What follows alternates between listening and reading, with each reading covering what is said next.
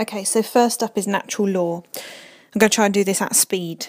First thing to know natural law theory comes from Aristotle, so way before Aquinas.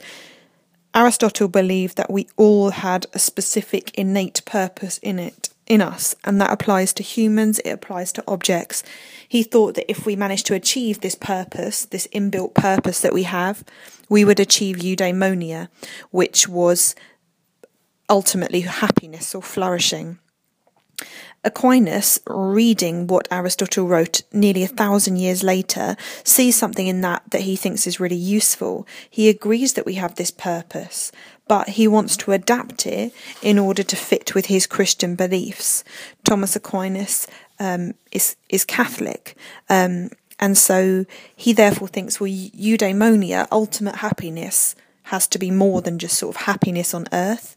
So for him, eudaimonia becomes being united with God. And he believes in order to do that, we we have to fulfill this innate purpose that's given to us by God. And that he believes is by following this idea of natural law. He thinks there are four types of law, that there is eternal law, but we don't know that. Only God knows that. There's divine law. And this is the kind of law that we see in the Bible.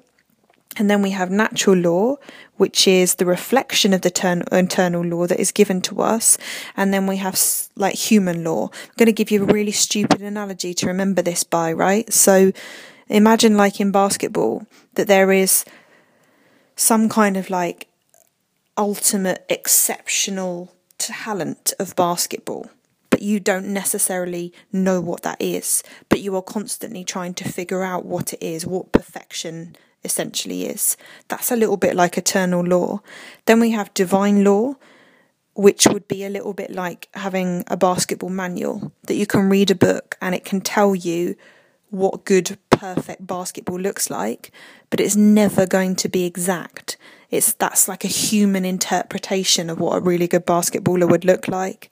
Then we've got natural law, which is like your inbuilt talent, I suppose. So like we you have some of it given to you. Like the eternal law of what an amazing basketballer is. Some of that is given to you and it's innate, right? And then lastly, civil law, which would be, I guess, like the rules of basketball that human beings have made up. But the out of those, the one that's most important to you as a player is what you have got inside you, what you're kind of capable of doing, because that's the one that you can be in control of. So that's why he, he believes we need to kind of focus on this natural law idea.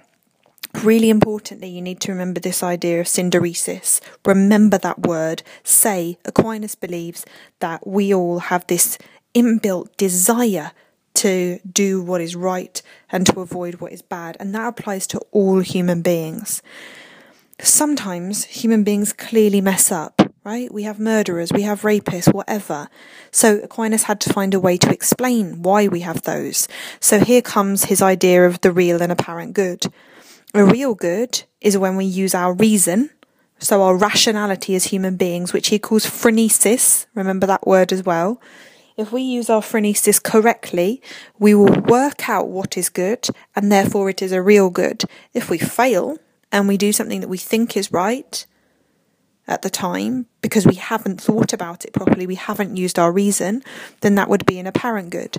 In the same way, you could say that Hitler maybe believed by killing all the Jews that he was doing something good, but clearly he wasn't. And the reason why he wasn't is because clearly it does not fit with the primary precepts.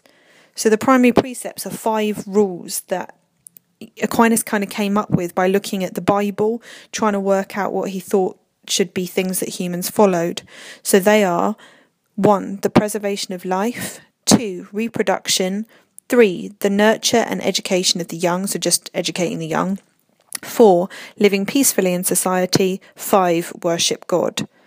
Then what he says is actually, well, we need to be able to follow them practically. So he says we should create these secondary precepts from them, which is a bit more subjective and we can work them out for ourselves. So, for example, from the primary precept preservation of life, a possible secondary precept would be abortion is wrong. From reproduction, a secondary precept might be don't use contraception. And what's kind of useful about this is that therefore they can apply to whatever culture or whatever society you're living in, and you can kind of consistently adapt the primary precepts to sort of work for whatever dilemma you are looking at.